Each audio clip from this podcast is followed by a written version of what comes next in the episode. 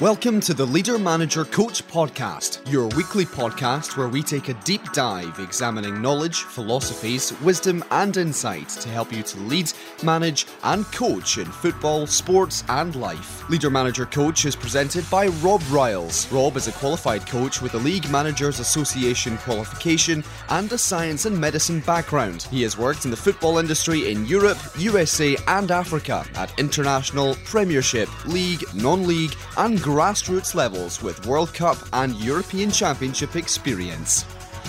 Hello, and welcome to another edition of the Leader Manager Coach podcast. It's Rob Riles welcoming you along, and I hope we're going to fill your boots and fill your life with wisdom and knowledge and some inspiration on your own journey, whether that be in a coaching capacity, a management capacity, or a leadership capacity. Today's episode is episode 11 in the series on Leo Tolstoy's coaching wisdom. So I'm going to get straight into it and work through the quite significant excuse me, the quite significant number of coaching leadership management points that Leo Tolstoy espoused over his over his lifetime that's been distilled. Okay, number 1, self-knowledge. The journey always begins with self knowledge. And I say this from experience, and I'm sure many of you will recognize it too. Stephen Covey, in his book, uh, um, The Seven Habits, talks about a group of people charging through a jungle and chopping and using machetes and carving their way through a jungle. And then somebody decides to get a ladder and climb the highest tree after three weeks and shouts down once they get to the top of the ladder Wrong jungle! And that resonates quite powerfully because how many times have we embarked on something and realized maybe it's not for us, it's not about us, it's not on our path, and we're not that great at it, and actually we're not even interested in it, but we're doing it for other reasons. Now, please don't get me wrong. I'm not talking about giving your job up tomorrow unless you think that's the appropriate thing to do. But self knowledge is where it begins. I was listening to a great guy called Kevin Whelan who was talk, talking about business and, and, and development and and it's you know you might think he's going to be talking about finances and strategies and sales and all the rest of it. No. He begins and talks about understanding yourself and your own why and who you are, what your strengths are, and what you are all about. So, Leo Tolstoy says the same thing. And for a great coach, a great manager, you have to know yourself. If you don't know yourself, then I think there will be a big hole in your ability to influence. That leads on to number two. Number two, be real. Don't try and be something you're not. Just be your real self. And the people who you influence will be influenced for the right reasons. And your life will be richer for it. Number three, Tolstoy espouses us to listen to our conscience. And when we have a decision to make, when we are in the ballpark of, know, of understanding and questioning, which we often are, this way, that way, or the other way. These words, those words. What do I do? What do I say? Tolstoy advises us to listen to our conscience. Number four, remember the power of your tongue and your words. They can create your world, create your circumstances, and change your life. But also remember that you do not have to speak. In fact, if you speak too much, it will be to your own detriment. I think it was Shakespeare who said something along the many, many thousands and millions of things that he said or wrote Thou, thou protesteth too much. And uh, as Keith Mayer talks about very often, you know, it's not what we say often, it's what we don't say. So remember the great power in your own words and the creation of your own rhetoric. Next one, number five. I'm going to lose track of numbers here, but next one. Control the quality of your thought. I was listening to somebody who I have a great respect for the other day, and they were saying, Well, if I had my time again, in every hour, I would spend 59 minutes thinking and one minute doing.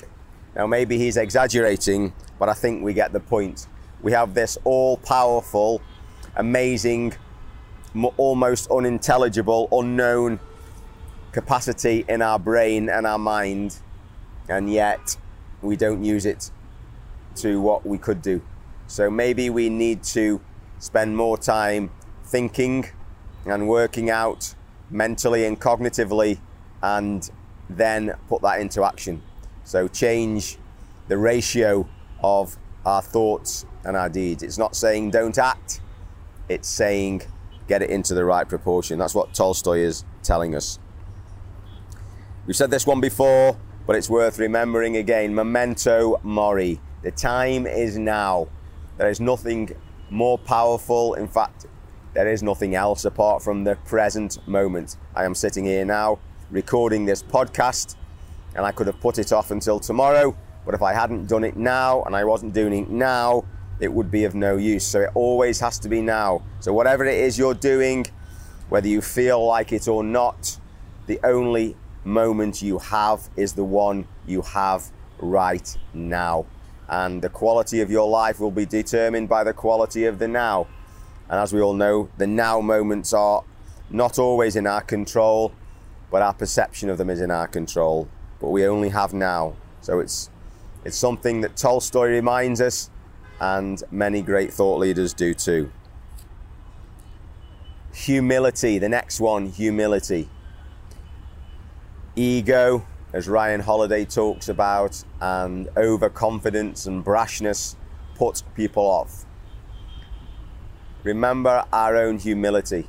Um, a little story I was invited by somebody to come to be with a group of young people, young players, in what you'd call a grassroots setting here in Bangladesh. And I agreed to go, and I went on a on a giving policy. In the fact that I was going, I was going to give half a day, and I was going to enjoy it. I was not going to ask for anything in return. I didn't want anything in return. And the guy said, "Oh, I want your CV, and I want to know who you are, and I want to tell everybody how great you are and what you've done." And I said, "Listen, this is not about me, this is about the young players and the kids. And I'm not telling you that to give you an example of my own humility. What I'm saying is, is that I got out of that experience so much that I couldn't even put a price on it. So it's just understanding that what it's really about is it about somebody saying all great things about you to make you feel good? Or is it about you being the real you and giving yourself to a situation or to other people and letting the consequences take care of themselves? I'll let you answer that question. But gratification and glory and all the great feelings and endorphins that come from all the thousands of likes and followers you have on social media fall away and are absolutely minuscule compared to one single eye to eye contact relationship that you could have with a young person who smiles and without saying one word reaches across the, mil- the millennia of humanity and says, We are on the same page. Next one belief. I was reading an article on the Coaches' Voice on the great website. Can't recommend it enough for anybody who's into their football coaching. And one of the managers on there talked about the absolute fundamental importance of having your own philosophy but standing by your philosophy because you believe in it. You will only stand by it if you believe in it. If you don't believe in it, then the opinion of others will sway you. But if you do believe in it, nobody, but nobody, but nobody will persuade you otherwise, unless it's a great mentor that you think you need to put your ego on the, on the shelf and listen to somebody who is worth listening to. But I think you get the point. Next one knowledge. Tolstoy even said this hundreds of years ago. The world is awash with knowledge. My, my, my. What, would, what does he think now, or what would he think now in terms of what is out there? You know, and it's not about how much. What is it about? Tolstoy tells us it's about the quality of the knowledge. You know, if if if we were on a mission and we were on a mission to take a rocket to the moon, do we want 10 skyscraper buildings full of information and knowledge about rocket ships?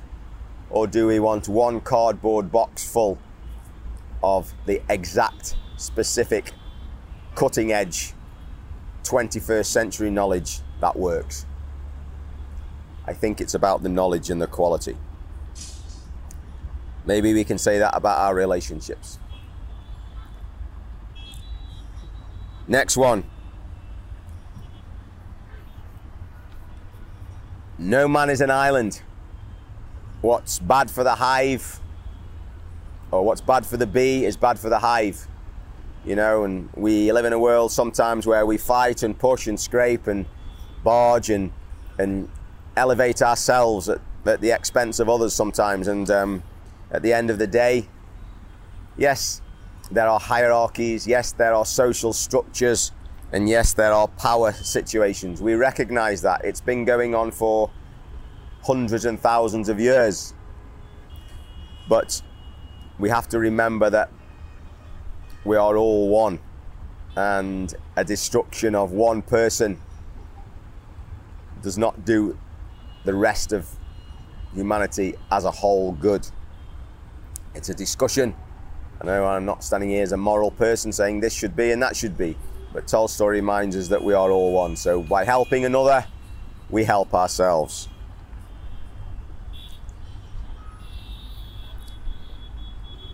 Forget yourself Tolstoy reminds us that we should put ourselves second in order to help another, and the rewards that will come our way will just flow and flow and flow and flow.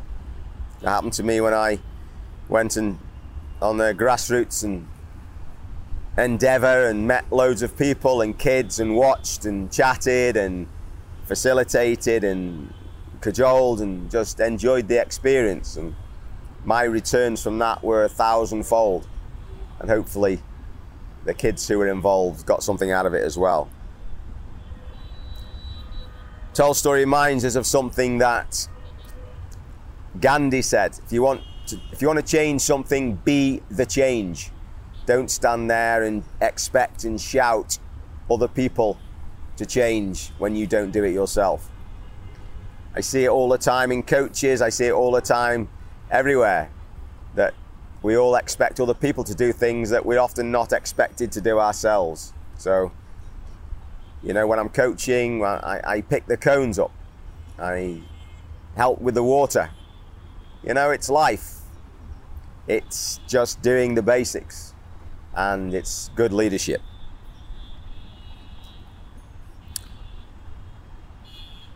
Next one live your life like a prayer. I could probably do a whole podcast on this, and people, somebody's probably written a whole book on it. But living your life as a prayer, look, I don't think he means it as a religious maxim. I think he is advising us as coaches, as leaders, as managers to do everything in the most beautiful, magnificent, way we possibly can, to be the very best we can in every single moment. Yes, He is setting us a standard, as we all set our own standards. You know, how good can I be today? Can I be the very, very, very best football manager, the very best swimming coach, the very best athletics manager the very best mum, dad, parent, grandmother, business leader, financier possible? And can I tap into the great sources that I have in my mind, my body, my knowledge, my, my, my intuition, my everything that I've been given and afforded and luxuriated with? And can I do the best and share it? I think that is what Tolstoy is saying. But it's a beautiful phrase live your life like a prayer. You know, and um, it's just giving us a something to hang our hat on. So be the best coach you can be and live your life like a prayer. Be a great supporter. You know, we all have roles in life. And yes, our egos drive us. We all want to be number one. We all want to be boss. We want to be the best, the one. And Ryan Holiday and the Stoics will tell us that we can't. There's only one emperor of Rome. There is only one prime minister of Bangladesh. There is only one head coach. There's also only one of you. And at times, we have to play the role of supporter. We have to be the one who stands on a balcony and applauds, the one who stands behind and whispers in the ear, the one who cleans up, sweeps the sheds, as the All Blacks say, the one who does all the work behind. Henry the janitor. There was a great, a great kids program when I was growing up. I'd love to watch it, and I'll, maybe I'll look it up. Maybe it's on YouTube. It was called Hong Kong Phooey. Some of you will remember it, some of you won't. And I'm sure if I remember correctly that there was this cartoon character called Hong Kong Phooey who was basically a bit of a blustering buffoon. And he kind of put himself forward, and he was a likable character, and he put himself forward as the great I am, the great achiever, the, the, the king of the castle, the, the number one. And he ended up in all kinds of scrapes and black holes. And behind it all was the simple cleaner, Henry the janitor, who cleaned up all the mess and uh, made sure it all went well. Maybe I'm not quite right with the detail, but I think you get the message. Understand, I mean, this is amazing stuff that Tolstoy's talking about hundreds of years ago. But as Ryan Holiday talks about when he, when he discusses the great Stoic philosophies, look, nothing's changed for thousands of years. The same arguments, the same thought processes, the same discussions, the same challenges existed in the societies that have gone before. You know, and it's another reminder that we should remember that we are just a speck of a speck of protoplasm in this great story of humanity. And let's get ourselves into true and real perspective. So understanding our rights and responsibilities. I think the world, and maybe you'll agree, maybe you won't, has got its rights and responsibilities a little bit mixed up sometimes. You know, it's easy to, to talk about responsibilities when you are struggling to find money and food. I suppose it's difficult to talk about rights or you know, get the balance of rights and responsibilities when you're under stress. But I think understanding rights and responsibilities is fundamental to societal success and organizational success and individual happiness and progress. We've got these things that we all have rights to things, but we don't need to pay attention to responsibilities. My great friend back in the UK, who I love dearly, who is a great teacher of uh, medical students. He talks about that relatives of ill people talk all the time about in the UK talk often about their rights. I am a resident of this country and I have my rights and you need to do this for me and you have to do that for me. And I am uh, in a situation where I can demand this and that. Well, in reality, all we really have are responsibilities. Because those responsibilities are in our control.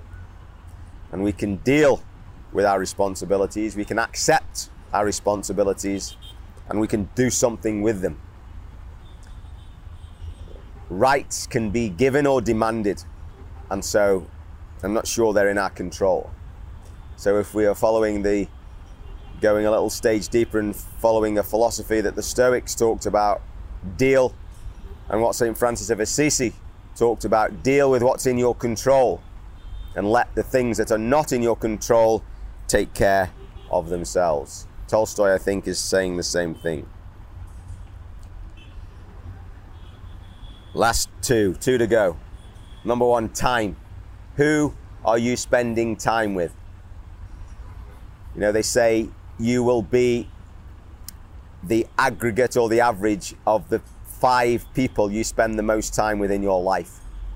So if you spend time with people who are always complaining, who are moaning, who are a little clod of complaints about itches and ratches, rat, ratches, rashes and mosquito bites and little things that irritate them and complain, you are likely to take on some of those characteristics. So remember who you spend your time with. And here in Bangladesh, we have spent many, many, many hours trying to actually facilitate the process to get to the point where we want to spend our, to get to the point of being able to do what we want to do, which is spend time with players. Because spending time with players is where it's at as a coach. And one of the great things about being out here, as I talked about on a video, uh, which is on the hour get on the uh, edge of play platform, is the absolute blessing here compared to England of being able to spend hours and hours on the grass with players because we have that facility and that ability here, which is a great thing. And where do you spend your time? Because your rewards and your fruits will come from where you spend your time and who you spend your time with. So think about it carefully and make good decisions, says Tolstoy. And the last one as the Tao talks about, Tolstoy also reminds us be like water. Water is refreshing, water is soft, but it wears away rock and it forms glaciers and changes the planet. It fills our oceans and it's what we are made of, but it is also throwaway, yet it is ultimately powerful. How long would we be before we started to panic and cry and be desperate and close to death without water? Be like water, be humble, go to the lowest place because water always goes naturally to the lowest place and lies and settles quietly yet it feeds the whole of the world and provides the basis, along with all the other necessary nutrients and oxygen and all the rest of it, for the planet to be. But it doesn't complain and it doesn't rattle, it just bubbles along in a, in a brook somewhere and makes you feel happy. So, as Tolstoy says, maybe we can take a few lessons from being a little bit like water. Hope it's not too philosophical. But I think there's some great things in there that you can apply to life, and maybe one of those things will just help you to uh, to move on and uh, inspire you to read something deeper or put it into practice in your own uh, in your own world, your own niche, and uh, move your world forward and help other people. It's leader, manager, coach. It's Rob Riles. Catch me on usual social media. Let me know what you think. Let's um, great to chat. All right, catch you later. Bye bye.